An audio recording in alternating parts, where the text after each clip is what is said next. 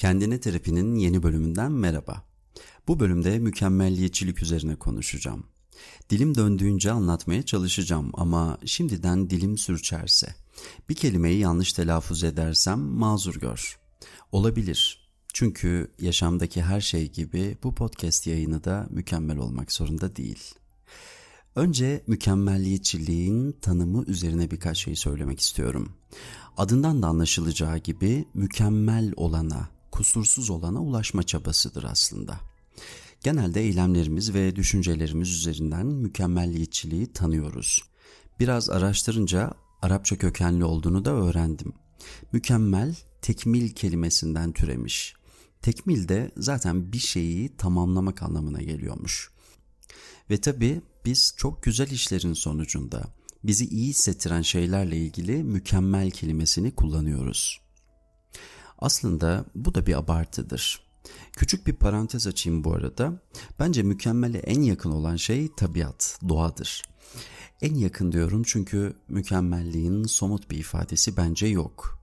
Yani pozitif olan ya da sonunda iyi iş çıkarttığımız şeylere biz mükemmel diyerek bunu abartmış oluyoruz.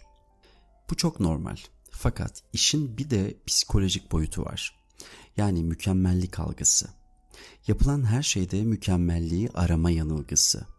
O kadar yorucu ki bu. Mükemmelliyetçi olmakta, mükemmelliyetçi biriyle yaşamakta. Evet, mükemmelin ne olduğunu az çok anladık diye düşünüyorum. Bir de mükemmelliyetçilikten bahsedelim. Mükemmel kavramında sorun yok. Güzel şeyler çağrıştırıyor. Ama mükemmelliyetçilik işte burada işler biraz değişiyor. Mükemmelliyetçiliğin tek başına bir psikolojik rahatsızlık olduğunu söyleyemem ama mükemmelliyetçilikle beraber tetiklenen birçok problem vardır bence. Şimdi bunlara biraz değinelim. Sen de görmüşsündür etrafında. Bazı mükemmelliyetçi insanlar vardır. Kendilerini performans gerektiren durumlarda hemen belli ederler. En iyisi olmak isterler. En iyi ürünü onlar ortaya koymak isterler. En güzel olmak, en çalışkan olmak, en, en, en, en. Yani mükemmelliyetçi yapıda olan insanlar için en kelimesi çok tanıdıktır. Onlar için hep en olmak vardır. Diyeceksin ki bunda bir problem var mı? Elbette yok. Bunu istemek çok normal olabilir. Fakat bir beklentiye girmek ve standartları çok daha yükseğe koymak birçok problemi de beraberinde getiriyor. Çocukluğumuzun ilk yıllarında tohumları atılıyor aslında. Bir şeylerde en olmak dedik ya. En hızlı okuyan, en çok parmak kaldıran, en çok artı alan, ödevini en iyi yapan. Bu enleri bizden kim istiyor? Çoğunlukla ebeveynlerimiz. Yani aslında çocukluğumuzda en olmaya çalışmak bizim değil, ebeveynlerimizin beklentisi oluyor genelde. Tohum atılıyor yani. Sonra onlar geri çekiliyor ama çocuk çoktan yeşermeye başlıyor. Hayata ve dünyaya en penceresinden bakıyor. Hele bir de anne baba en iyisi sen olursan seni çok severiz, sana şunu yaparız, bunu alırız diye koşulladıysa. Sağlıksız denklemi görüyorsun değil mi? Çocukta artık anne babaya layık olma çabası da başlıyor. En iyisi olmalıyım çünkü annem böyle istiyor. En iyi notu ben almalıyım yoksa babamı hayal kırıklığına uğratırım. Dikkat ettiysen konuşmanın başında bazı beklentilerden bahsetmiştim. İşte küçükken anne babamızın beklentileri büyüdüğümüzde bizi kaygılı, kontrolcü, belki biraz takıntılı, belki biraz saplantılı bir noktaya getiriyor. Mükemmelliyetçilik işte burada zararlı olmaya başlıyor. Ama bunu çürütecek birçok örnek verebilirsin bana. Mükemmelliyetçi olup da başarı elde etmiş, zengin olmuş birçok örnek var mı? Evet var. Ama onun o başarıdan aldığı tatla senin aldığın tat aynı olmayacaktır. Ona göre bu da bir görevdi ve halloldu. Yani onun için başarmak değil, bunu da atlattım olacak. Henüz o noktaya gelmeden bu defa bir sonraki level'ı nasıl geçeceğini düşünecek.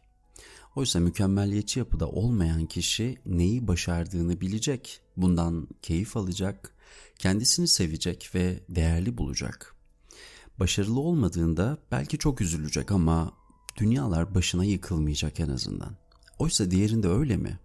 Onun için negatif sonuç her şeyin berbat olduğunun resmidir.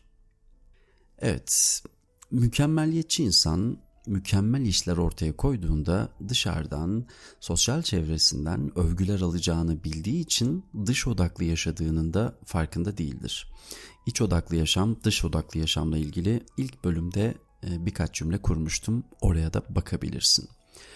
Ama sorun şu ki işler istediği gibi gitmediğinde bu defa o övgülerin, alkışların da olmayacağını bilir. Yani alkışlarla yaşamaya çalışır. Yani ben iyi olursam, mükemmel olursam insanlar bana değer verir. Ve bu da dibi görünmeyen dipsiz bir kuyudur. Yani insanlar hep bekleyecektir ve o da hep bir şeyler yapmak zorunda olacaktır. İşte yorucu kısmı da burada başlıyor zaten. Mükemmeliyetçi olmanın bir başka ağır faturası ise yarattığı fiziksel semptomlar. Bunların başında migrene benzeyen baş ağrıları, fibromiyaljiye, mide, bağırsak sorunları gelmekte. Kişi mükemmel olmak katına çok fazla çaba harcadığı için bedensel olarak da yorgun düşer. Uyku problemleri de baş gösterir sonrasında. Yani aslında zafere giden yolda çekilen çile kutsal olmuyor bu noktada. Son zamanlarda bazen danışanlarıma, bazen de arkadaşlarıma buna gerek var mı diye çok soruyorum. Bunu birçok şey için kullanıyorum ama en çok da bizi harap eden, bitap düşüren şeylerin anlamını sorgulatmak için söylüyorum. Mükemmelliyetçi olmak yetersizlik hissini de beraberinde getiriyor. Kişi ne yaparsa yapsın yine de tatmin olamayacaktır.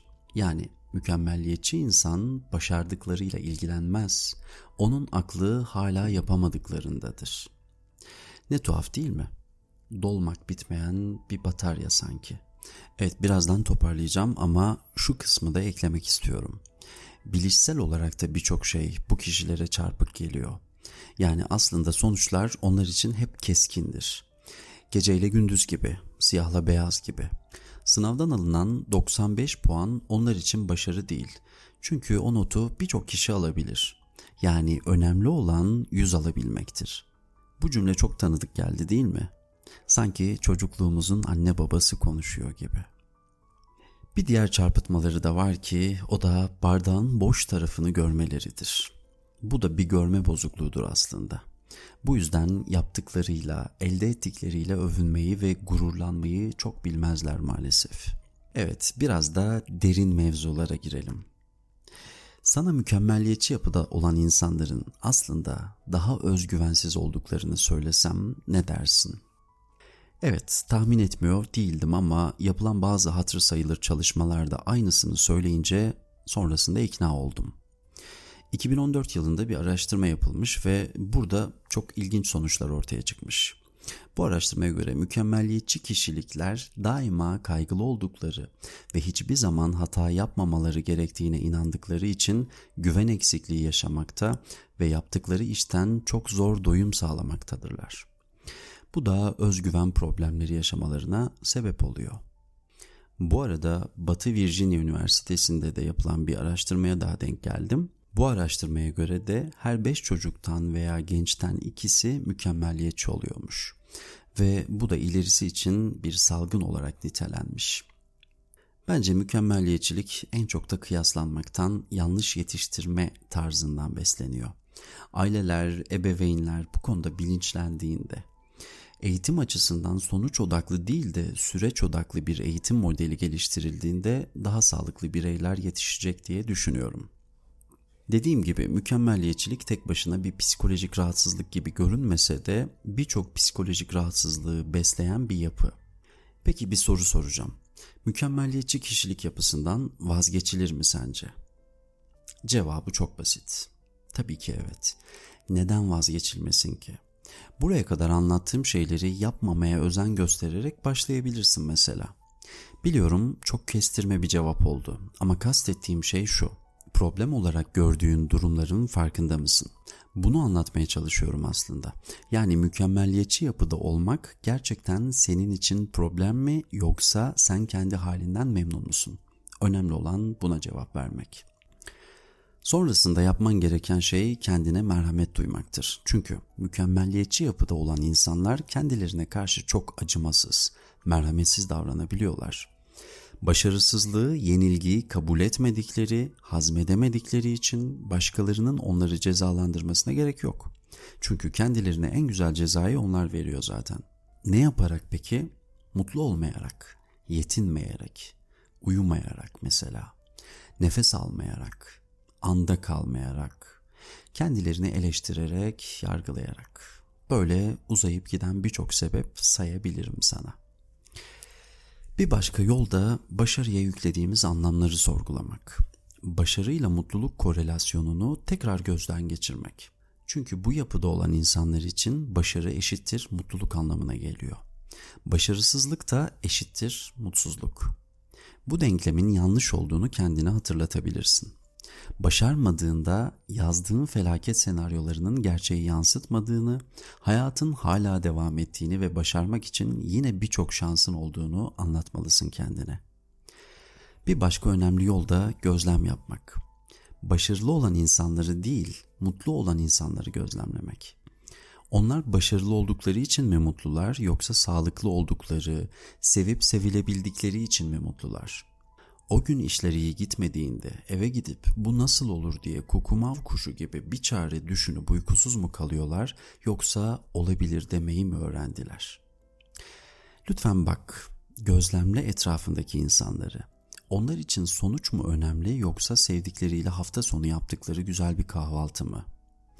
Yalnızlar mı mesela yoksa sosyal bir grubun içindeler mi?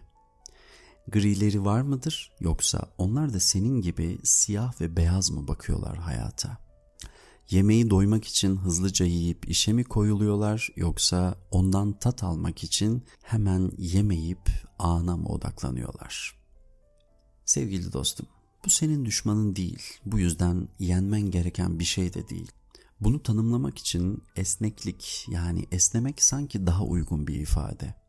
Bazı durumlarda esneyebilmeli. Büyük resimdeki küçük kılcal hatalara odaklanmamalısın.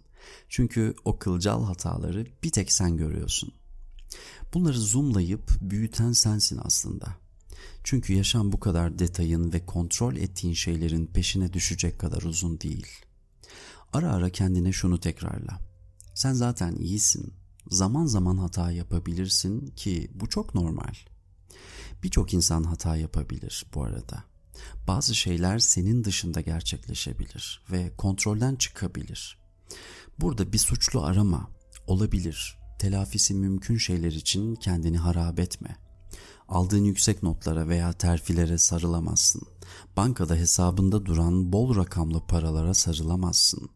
Günün sonunda seni yiyip bitiren, huzursuz birine dönüştüren o şeyden uzaklaştığında, kaygılanmadan nefes aldığını anladığında, peşinden kimsenin koşturmadığını fark ettiğinde, yaşadığını, hissettiğini göreceksin. Ve tekrar ediyorum, sen iyi ki varsın ve iyi ki buradasın.''